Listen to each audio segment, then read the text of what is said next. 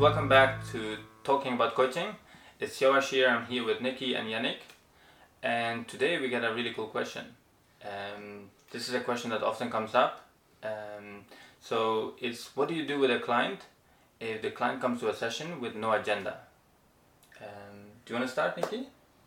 Yeah, sure. Throw me straight in. with your massive coaching experience. uh, Absolutely. Gosh. But did, did you have that? Um, because I, I assume you would have that perhaps more than we do because like as we are not charging enormous prices or we offer Mm-hmm. coaching for free or something, um, I certainly remember that happening quite a lot. You know, people coming in, it's like, oh, free coaching, yeah, I'll do it. Yeah. It's like, what do you want to talk about? Um, uh, free coaching. Yeah, interesting. you tell me. Well, actually, it's it's interesting. I suppose actually clients who who you kind of invite into the space, so like mm-hmm. practice clients and stuff, that could be more the case because I guess you're kind of reaching out to them, mm-hmm. so they may just come and try to experience the coaching. Um, whilst I think I find people who have had paid clients tend to bring something specific. I guess the people who are paying clients are kind of valuing the service in mm-hmm. that, and kind of yeah. One argument is that paying clients therefore kind of are more proactively involved. But about people who come with um, no specific question, I guess what I would do is start to um, ask what brought them to coaching in the first place. Um, and um, yeah, I think that would lead to kind of a quite open exploration of different aspects of their lives. And um, I think rather quickly you probably find something that they then go off to in, in kind of more detail, and suddenly you're in a coaching conversation.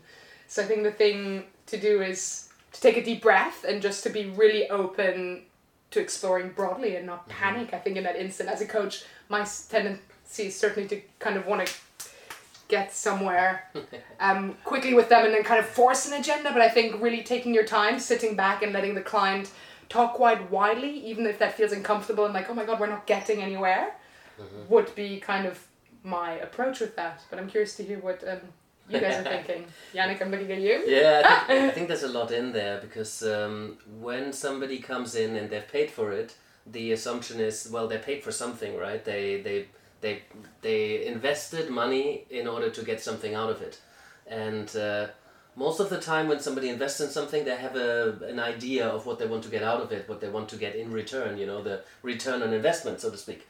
Um, but sometimes a, a client would come in and they're just like, well, I'm just not happy you know, or I just like don't feel satisfied with my life, or um, you know, I, I don't quite know what to do. But then at least you have a starting point that you can explore. So whatever they put on the table, no matter what it is, I mean, there's many different ways of how we can ask the question, right? Why did you come for coaching, or what what made you reach out, or what made you say yes to this, or um, you know, how how come you're here? Yeah, I mean, what Um, even is coaching? What do you think coaching is? Mhm. Put it back to them. Yeah, well, that's that's yeah, exactly. So they they have an idea of what coaching is and what coaching could do for them, and just exploring that will lead to some sort of conversation that you can pick up on, you know, what they're trying to achieve. But then there's a bunch of different exercises or starting, we can use as starting points. Uh, many people will have heard of the Wheel of Life, uh, which is just like a, uh, like a pie chart with a couple of areas like family and friends, uh, money, health. Um, uh, there's a lot of things you could put in that pie and a lot of versions of that wheel of life. I think my personal wheel of life is like 23 or so uh, Wow. areas, um, informed by uh, well-being theories and anything that I think contributes to a good life. You know, so I use that mainly as a progress monitor, so that you can uh, figure out uh, what are you making progress on. But if somebody doesn't know what to work on, for example, if the organization is paying for it, it's like the equivalent of having a paid client, but they're actually not paying for it themselves. They're just being offered the space. And sometimes the space is not very well defined in terms of what they're supposed to get out of it. Um, but then you could do an exercise like that and uh, look at how satisfied are you with your number and quality of your friends or perhaps your professional network um, contacts. Um, so whatever you want to put that on, you, you ask like, what are you putting up with, for example? You know, mm-hmm. li- make a list of ten things you're putting up with at the moment. You know, things you're not happy or satisfied with, but something that you would want to change but haven't taken any action on. Mm.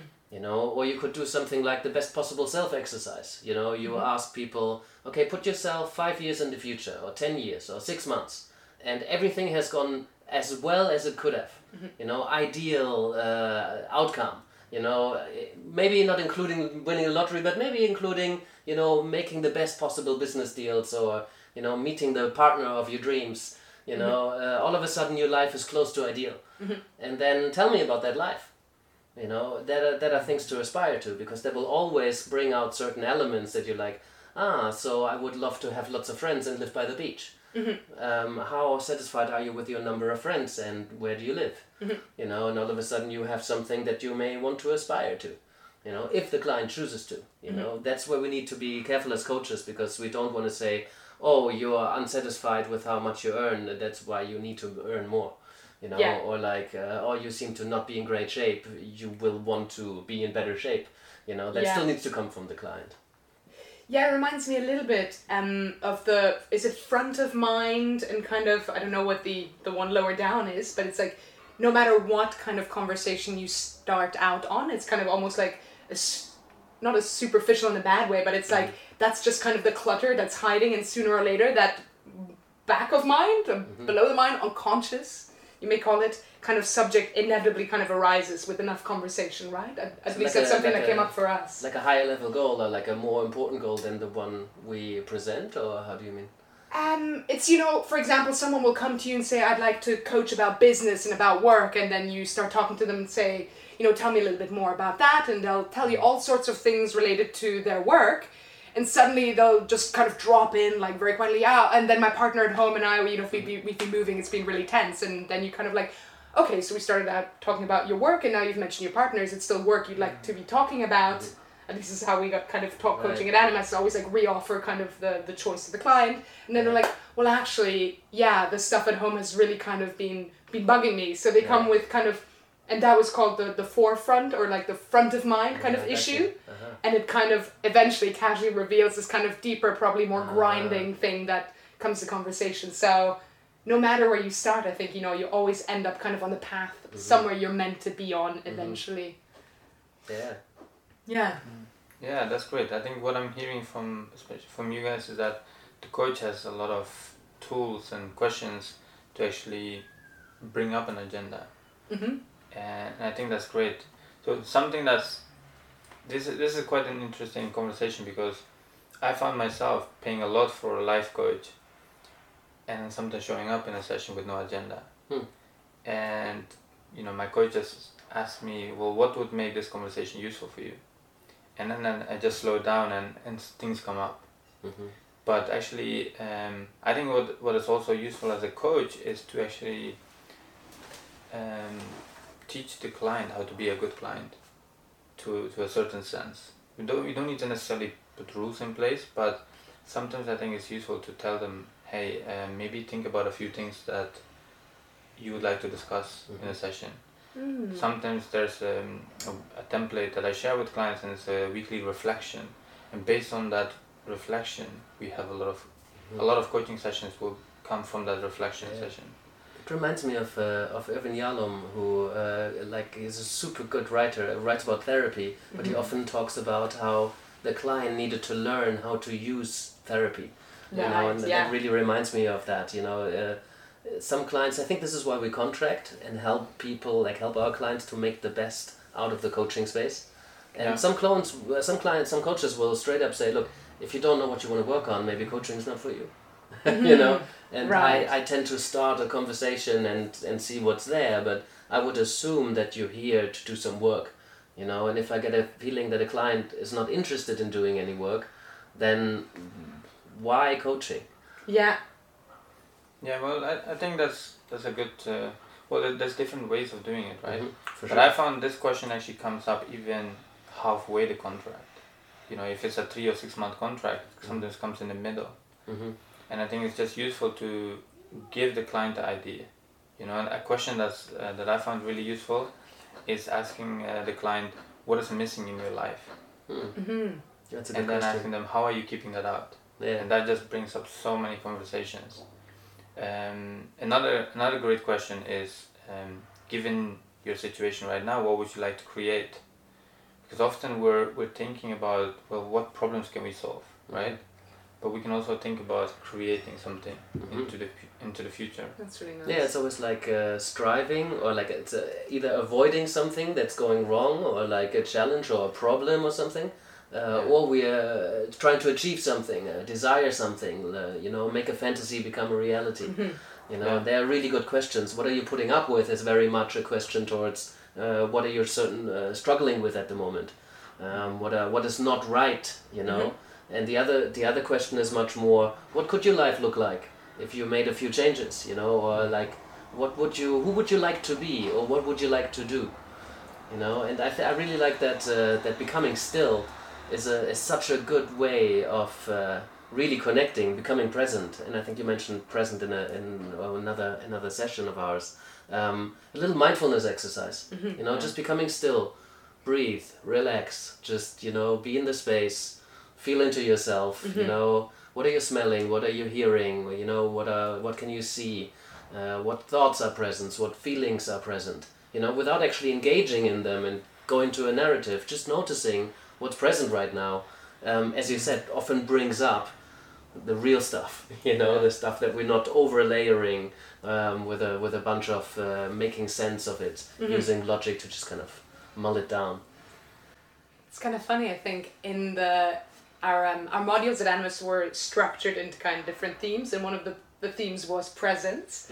And I think the running joke was like, you know, if you're really holding presence and being present as, as a coach after your initial kind of meeting, you could literally, as a coach, just sit there in silence with your client, waiting for your client to say something and give them the space to be silent, potentially for a whole session until they allow something to emerge. Yeah, these are the stories. funny. That's the, that's the stories that gives uh, person-centered therapy a bad rep. You know, it's like, oh, Oh, I was really? sitting, I was sitting there, and my therapist wasn't saying anything, and like, uh, I, I also believe that what comes out of silence, what emerges from silence, is often really, really important stuff.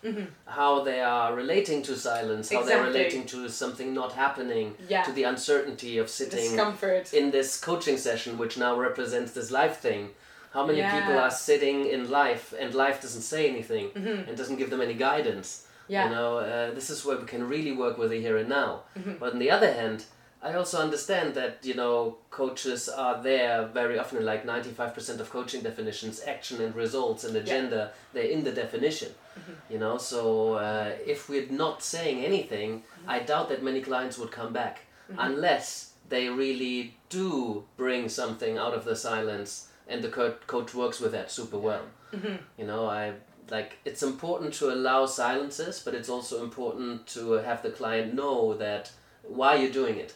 Mm-hmm. You know, and I think that's Yeah. where where person-centered therapists perhaps could do with a bit more contracting. Mm-hmm. You know, because if you know that part of the coaching process might be allowing silences when you might not know what to say because out of that silence often something emerges. Mm-hmm. This is the big question. Am I going to allow the silence or am I going to ask a question or make a summary or like do something else? Um, these are really difficult questions for any coach to answer and you have to answer it every moment of your coaching, you know, because how we respond to anything um, is going to have a potentially big impact. That's really interesting. It's made me think of another thing um, that's come up actually on a course I attended this weekend on existentialist coaching. Super interesting. Um, and this was literally a personal revelation for me as someone you know who's read a lot of self help books, who's done a lot of mindfulness and yoga meditation, going inside. This this this mere shift has been a revelation, and it's to focus um to shift the focus from doing to Being. being. And I was like, I, that's never ever occurred to me. So, in the context of coaching, which is very much like achieving a goal and like um, not achieving, but goal setting and like doing, that potential to shift to being with a client who comes in and, and says, I don't I don't know what I'm here for. It's like, well, Yeah. how would you like to be and to, to shift that for them and you know whatever comes up for them there, like to be happier or more productive or, mm-hmm. or whatever that being represents to them. Mm-hmm. I think that can be such a great conversation Yeah. starter. I'll Well- certainly be using that a lot more for myself, and I, I'd imagine also my Yeah. practice. Or, Yeah. or that or that simple question of like, oh, what's that like? Not to know. Mm-hmm. To sit in that space, not to know what to do with it. Um, but then we're very quickly in the therapeutic space. You know? Right. Because how awkward can that question feel like to a client when they say, "So, you know, what do we talk about here?" It's like, "Oh, what does it feel like not to know?" it's like, right. I, Yeah. I thought we were doing coaching here. I thought we were like, but again, it gives you an, uh, a chance to contract, to rep- like to present what space you create and how your coaching works. Because there's plenty of coaches who will say, "No, I'm definitely going to do some tools and some exercises and tease out a goal somehow, and then we're mm-hmm. going to work towards that, laser focused, and really give you results." Mm-hmm. You know, that's a different kind of coaching to the coaching of, ah, so, you know, how does it feel like to be in this space not knowing what to do? Mm-hmm. As a metaphor for how does it feel like to sit in life. You know how do you relate to uncertainty and you know all of this space? D- very different coaching approach. Both can deliver tremendous results. I think what's important is that we have that conversation with a client who comes in not knowing. Yeah. and that we also know where our boundary is. Because if you're the kind of coach who doesn't work with a client unless they have a smart goal you know then you know that will be really difficult. And either you work with that person to create the goal or you don't take on that client mm-hmm. until they mm-hmm. know what they want to work on mm-hmm. you know? Yeah, good point. I think it's also at the same time important to not jump in too quickly as a coach. hmm Um, I don't know if you you guys have heard a story about um, the coach, the client that came to the coach and said, "Hey, I want to build a rocket ship." Not yet. Not yet. Please so- tell us. Yeah, so you know, th- this little story really helped me to slow down uh, in my coaching sessions. So imagine a client come to a to a coach and says, "Hey, I want to build a rocket ship," and the coach says, "Great, that's really exciting. What's your time frame?" And he says, "Okay, in the next six months," and it, and they start, you know, building this rocket ship. They have these coaching sessions. They plan everything out. Halfway into the coaching, so around three months, the client seems really unhappy and the coach says what's what's going on you know the the rocket ship's almost done right we've almost achieved your goal and the client says well you know my my goal really was to get away from my wife right and, and and i think this happens often in coaching you know if the client comes with an agenda i think we don't want to just jump into it we want to slow down and ask them well what what is it really that you want hmm the Yeah. laddering exercise is Mm, super that's good so good. so once Yeah. you've built that rocket ship what would that give you yeah You know, oh, so once you're at the moon, what would that give you? Mm-hmm. You know, uh, how would your life be different now that imagine you've achieved this? You know, tell me, wh- what what would that provide for you? Mm-hmm. And then you get to a higher level, higher level, higher level goal. And ultimately, I think it's always about some form of happiness, some form of feeling good or Yeah. better, some element of psychological well-being. Um, that's why the positive psychology stuff is super helpful. Um, but that's really good when a client has established a goal. You know, the presenting or they're coming in with a presenting issue. You know, I want to lose weight. That could mean many things. You know, maybe you want to look better. Maybe you want to like yourself more. Maybe you want to be more respected. Maybe you want to have kids. Maybe you want to have some meaning in your life. You know, maybe you want to feel a sense of safety. Maybe you want to earn more money. You know, money is always means to an end too. So it's really important to not just accept the first goal that you're being given, um, but explore that a bit. That's why in almost all coaching processes you would start talking about the goal uh, a considerable time. Would you do the same if you? Uh, yeah, I suppose you would with a client who, not one who doesn't come in with a goal, but one who comes with a goal. Would you still kind of interrogate that as thoroughly? Interrogate. Take it apart, So smart it away with questions. no, I would explore that. I would. Uh, I Okay. Would, I would explore the goal. Um, oftentimes, the goal needs to be kind of smartened up. Um, you Yeah. know, makes more specific, more measurable, more uh, check that it's relevant to your wider sense of uh, values and beliefs. Uh, make sure it's realistic, achievable. Uh, make sure it's got a, a, a deadline to it, ideally, or some sort of time frame. Um, yeah but no matter how smart the goal is, I'm always interested in what, how does that change you or your life, your way of being or what you do. Um, so to uh, do that bit of laddering, to uh, Right. like Rich Lippman always said, like, oh, now we're talking. you know, it's like I want to have the more money, I want to have this, and blah, blah, blah. Yeah. And really, I want to, uh, you know, leave a legacy. It's like, oh, now we're talking. Now we're talking. well, it's similar. It's a bit again the forefront, kind of the forefront subject, and then slowly through exploring that more deeply, arriving at kind of like Yeah. the Yeah, thing. You might you might still want to lose the weight or make the money Mm-hmm. in order to get to the higher level goal or the back back room goal or whatever you want to call it. Uh, but you might open up new possibilities, new avenues, new pathways that hadn't been explored. Because maybe you don't need to lose the weight to like yourself. You know, maybe you don't need to uh, triple your income in order to leave a legacy. Yeah. It just made me think of that quote Silent waters are deep. hmm There you go. Hey guys, if you enjoyed that, uh, you know what to do. Hit subscribe and send us a question. See you next time.